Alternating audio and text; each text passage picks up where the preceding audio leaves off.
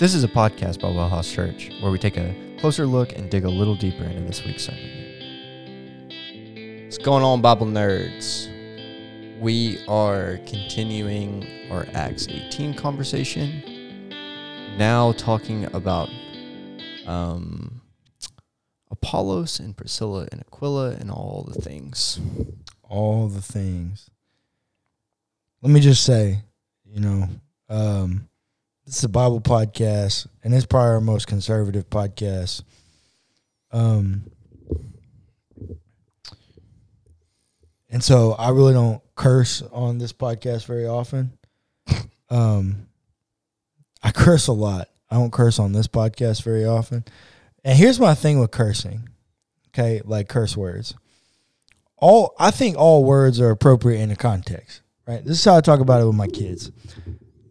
You can say any word you want, but there may be contexts where that word is inappropriate. Mm-hmm. And if that word is inappropriate in those contexts and there are consequences for that word being inappropriate, well then you got to live with those in the same way I do. I'm sorry, I'm thinking about the, about South Park, and you can't say F in school. Oh yeah, you can't say effing school, you effing Jew. Yeah, that's so funny. I'm Um, sorry. hey, look, here, here's how we view humor around here.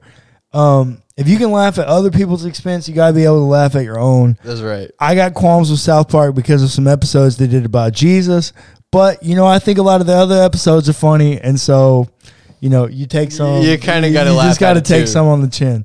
South Park is funny. Um, words are always appropriate in a context. And what I think is if if a curse word perfectly appropriates how I'm feeling about something, um, then that's appropriate. Me, I'm at a place like I just think that's appropriate. And so if there's something I want you to know, uh, here's what I need you to know. And I only give that caveat because I think this is the best way to explain how I view this story. Apollos be on his bullshit. Apollos straight be on his bullshit. He really do be on his bullshit with this. All right, so let's read this. Now, there came to Ephesus a Jew named Apollos, a native of Alexandria. Okay. You got one sentence about this man, and you got a wealth of knowledge. Mm-hmm. Clayton, what did we learn? So he's a Jew from Ephesus, which means he's far from home. No, no. He's Now a Jew came- in oh, Ephesus. Jew in Ephesus, which means he's a long way from home. Period. From where? Of Alexandria, from Egypt. Egypt. So he's a Jew that's born in Egypt and goes to Ephesus. Okay, Clayton. Roughly what year is this happening? Oh God. 50s. Somewhere around the 50s. Okay. Yeah. Late 40s, early 50s. Somewhere around there.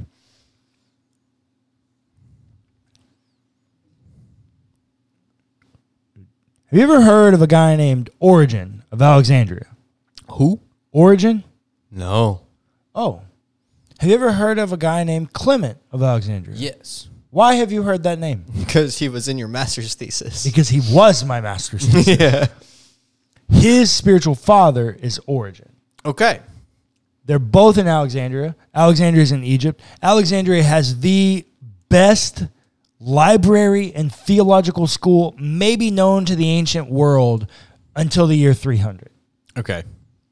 It probably still has, even at the year 300, but you end up getting this divide between the Alexandrians and the Antiochians. And mm-hmm. like that church history, like kind of thing happens. But what I want to say is Origen, we're in like the year 50, right? Let's just say for simplicity's sake, he's in Corinth. Paul's first letters is First Thessalonians. He we've already seen him go to Thessalonica. That happens in chapter 17. I think we're probably in like the mid 50s right now. So you're thinking Apollos is super well educated. Oh, there's not a doubt in my mind he's super well educated. Okay, so super well educated from Wealthy uh, oh and wealthy. and wealthy. okay. um, and going to Ephesus. and a Jew. And And, a Jew- here's the yeah, reason yeah. that's important because Clement is also a Jew okay. from Alexandria or has Jewish ties. Maybe that's a better way to say that. Clement's only 150 years later. So I have a question, Yeah. if I may. How is there a theological school in Alexandria if we don't have in the Bible a record of Christianity going to is this like predominantly Jewish? Is this general religion kind of No, this is de- this is a Jewish thing. This is a Jewish school I in mean- Alexandria. Yeah. Yeah, yeah, yeah. They're part of the diaspora. Okay. The dispersed Jews from the Second Temple period. Okay. AD 70, they kind of get, you know, that. Okay. Cool. I think what you, I think what you're referring to is Paul never goes. Yeah. Paul never goes. Right. But in AD 70, when Nero destroys the temple and all the Jews scatter, Mm-hmm. yeah, a ton of them settle in Alexandria because of the library. Mm, They all show up because of the library. I got you. Okay. Now, and Alexandria has a long, rich history, as Apollo shows, right? I Right. mean, people are always talking about Alexandria. So it's a little more complicated than that, but that's kind of an oversimplification for what it's worth. okay. And he's in, and remember, they're in Ephesus. I cannot explain to you how important it is to note the cities in which these things are happening if you know the context. Ephesus is a strange city that's overrun by a temple to a sex god. And the way in which women are looked at and valued in this city is quite strange. You remember Paul has that really misogynistic comment in one of his letters to Timothy about when I do not permit women to speak or have authority over a man. Well, church tradition has said that Paul wrote that letter to Timothy, who was pastoring in Ephesus. You ever read Ephesians? That's written to the church at Ephesus, and it has one of the most strict household codes that tells women to submit to their husbands. Now, it also tells people to submit to one another, but you know, Submit the patriarchy. husbands. Yeah. So, like, you can't miss that piece of where they are. Mm-hmm. And this is a Jew named Apollos. Let's talk about his name, Clayton. What's that name? Apollos? It's a, a Greek god Oh. of the sun. So, who is, what does that tell you about who Apollos is? I mean, we see that he's, He's a Jew with a Greek name. A Jew with a Greek name, which means he comes from some sort of Greek origin. He's probably a Roman citizen. Yeah. Wealthy, from Alexandria, probably a Roman citizen. But a Jew. but a Jew. This is what it says. He was an eloquent man, well versed in the scriptures. There's that educational piece. Well versed in the scriptures. Yeah. Well, in the eloquence, right? That's that that's both education and money, Mm-hmm. right? Privilege. Verse 25. He'd been instructed in the way of the Lord. Clayton, do you remember early in the book of Acts? We had a name for these weird sex sect of these Jews. The God-fearers. Nope, nope, that's the Gentiles. Hmm. Before we were given the name Christians, we called them these things, and you were fascinated by what we called them. People of the way. People of the way. Yeah, yeah, yeah. Yeah. People of the way. He had been instructed in the way of the Lord. So he's a person of the way. For whatever that means, that verbiage is still carrying over with a certain type of person. But they have this other word in existence now, this Christian, this little Christ, these believers, brothers and sisters. They got other words to talk about it. And this is the only this is the only other time we've seen it thus far in the book of Acts. Mm-hmm. And they chose to use it. And based on what is happening here, it seems like it's almost like, hey, bro, you got a little bit of it, but like you don't quite get it. It's You're kinda- still too Jewish. Like kind of is what what I, I don't know if it's. I don't know if it's you're still too Jewish or you still just don't quite grasp the fullness of the Christ narrative in order to be called a Christian. okay. Maybe that's a better way to communicate it. Maybe it's not that you're still holding on. Like maybe it's not that you're just Jewish. Yeah. You're still too Jewish, but know something. Uh, so you're kind of Christian, but not quite there. Yeah, that's a great way to explain it. You're almost there, but not quite.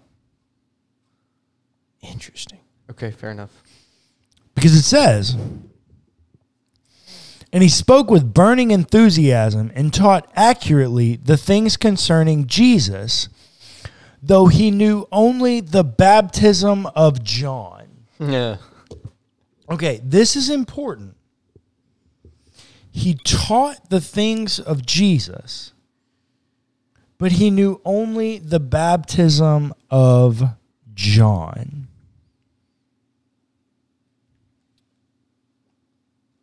Interesting. This is problematic. Do you care to take a guess why it's problematic? Because when you miss the baptism of Jesus, you miss the the beginning of all of it. True. That's very yeah, that's very true. Approaching this as as the biblical text and why this is problematic as the biblical text is because he only knows the baptism of John. Clayton, when does John die? After this is written, right? No. No. Baptism of John, John the Baptist, my guy. Oh.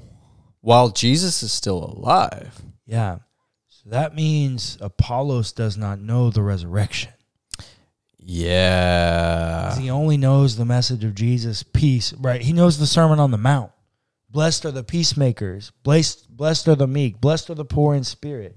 He knows the like pacifism, help others elements of the faith of Jesus. But he doesn't understand the resurrection. He doesn't know the resurrection because he only knows the baptism of John. He just doesn't quite have all the pieces yet Oh. because he's been hanging out in Alexandria. He knew the baptism of John and is in Alexandria, and he just doesn't quite have it all. He may not have been hanging out in Alexandria, but you get my point. He doesn't mm. have all the pic. He doesn't have the, all the pieces. Verse twenty six. He began to speak boldly in the synagogue. The where? The synagogue. Not the marketplace. No, no, the synagogue. Okay, so who is he talking to? Jews. And a few God-fearers. Yeah. mostly Jews, people that look like him, but not people that think like him. Yeah. Alexandrians, they think differently. Everything's hyper spiritualized. They're the ones that make famous allegorical interpretations. Have we talked about allegorical interpretations on this podcast? I don't think so. Okay. Allegorical interpretations are where you take a very real story and you over spiritualize it into some kind of spiritual meaning. Uh, historically, Baptists are vehemently against this, um, which I always think is so funny because if you ever heard a Baptist pastor preach the sermon, Jesus calmed the storm, Yeah. at some point, inevitably, because it's good preaching, um, They're gonna say that this that Jesus can calm the storm in your life. Atta boy. There you go. Uh, that's an allegorical interpretation. Yeah. A historical grammatical interpretation of that story is that Jesus is Lord over creation, yeah. that Jesus is Lord over the storm. It didn't say anything about Lord of the storm of your life. And yet, that's an allegorical interpretation, which we were told in seminary not to do. And yet, every pastor that ever preaches that sermon does that. The Alexandrians did that crap with everything. Literally everything. Anytime you see water, you think my water metaphors throughout the Bible are bad? Anytime, anytime an Alexandrian sees water, baptism. Baptism. Noah, God's purifying the whole world with water. That's Alexandrians, bro. Everything's hyper spiritualized in metaphors. So he shows up in the synagogue. But when Priscilla and Aquila heard him, they, now remember, the beginning of 18, we get introduced into this couple, Mm-hmm. and it's Aquila and Priscilla. Mm-hmm. Aquila first, the man, and his wife Priscilla. Verse 26 He began to speak boldly in the synagogue, but when Priscilla, the wife, and Aquila, the husband, heard him, they took him aside and explained the way of God to him more accurately. So this is a passage that we have looked at, I don't know, two or three times since we started these podcasts. Maybe. Every time I read this this this section of scripture, I am more and more appalled. Not appalled, surprised, kind of appalled because of how it happens. But he began to speak boldly in the in the synagogue. But when Priscilla and Aquila heard him, they took him aside and explained the way of the Lord more accurately to him. Like you just wrong, bro. Like you Yeah. just wrong. You just don't got you don't got it quite figured out. Let me help you understand. Let me fill in your gaps. And Priscilla's leading that conversation. Priscilla's leading the charge. Priscilla, the text, Luke is specifically trying to get you to understand that she is in the lead She here. is leading the conversation. It's so interesting. That's a me. badass independent woman right there. badass, strong, independent woman that don't need no man. Don't need no man. He's there because she want him there and he want to be there, not because they need each other. That's, That's the way it's supposed to be. Verse 27. And when he wished to cross over to Achaia, the believers encouraged him and wrote to the disciples to welcome him. On his arrival, he greatly helped those who through grace had become believers. so, what do we have here? What that text is telling us is that Priscilla hears him preaching. She takes her husband. They light his ass up a little bit about his false narrative. And then with grace and love, they send him out. They use their network to promote him in the places that he's going. And he reciprocates with grace. Who through grace have become believers. And then this is what Apollos does. For he powerfully refuted the Jews in public, showing by the scriptures that the Messiah is Jesus. Clayton, what does Messiah mean? Savior. This kind of saving entity in the story. Give me a synonym for saving. I don't really like that word. Rescuing, liberating. Oh, there it is. That L word. Not the love one, the liberating one. You know, one of my favorite Bible translations, I really only use two Bible translations. Uh, I use three Bible translations. The New Revised Standard Version, which is the one I use on everything Wellhouse Church, is always New Revised Standard Version. For my own personal devotions, I also use the Voice Bible. And then, of course, I, like everyone, use translation by Cullen Ware myself. Um, now, when I actually mean that, I actually do translate it, but you know, it's all bias based and you know all the things that we talk about. The Voice Bible translation translates Messiah, that word, as at different places it says the anointed one, Mm-hmm. and then at other places, specifically in places where it uses the Lord, it translates it the liberating king. Yeah. I've always loved that about the voice. The liberating king. I think that's the piece that Apollos was missing. Apollos was missing that the story of Jesus was about liberation. And that's why when they meet him in Ephesus, he's preaching something about the message of Jesus.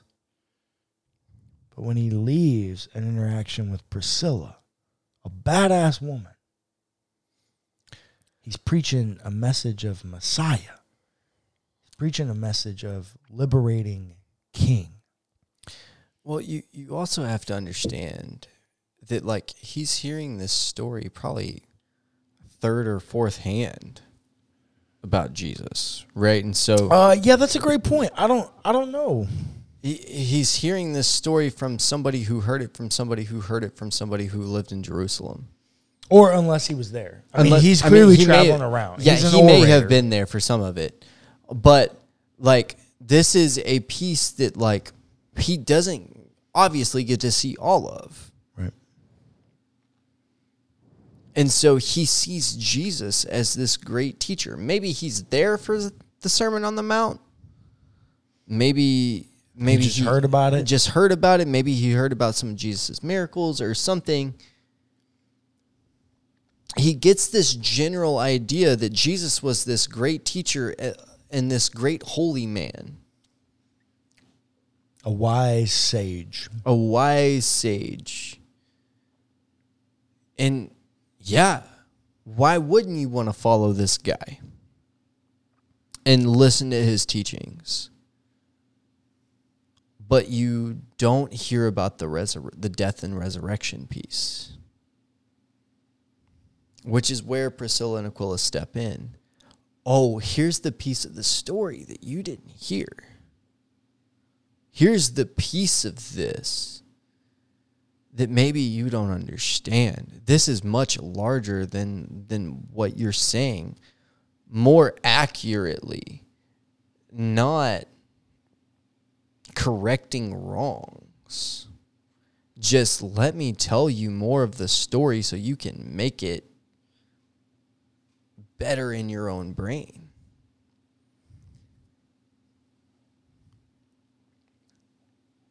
Jesus is God who walked among us. Now, how do you feel about the narrative that you're spouting? How can that change? Oh no, Jesus is Messiah, Jesus is liberating. And so we should feel liberated by his message.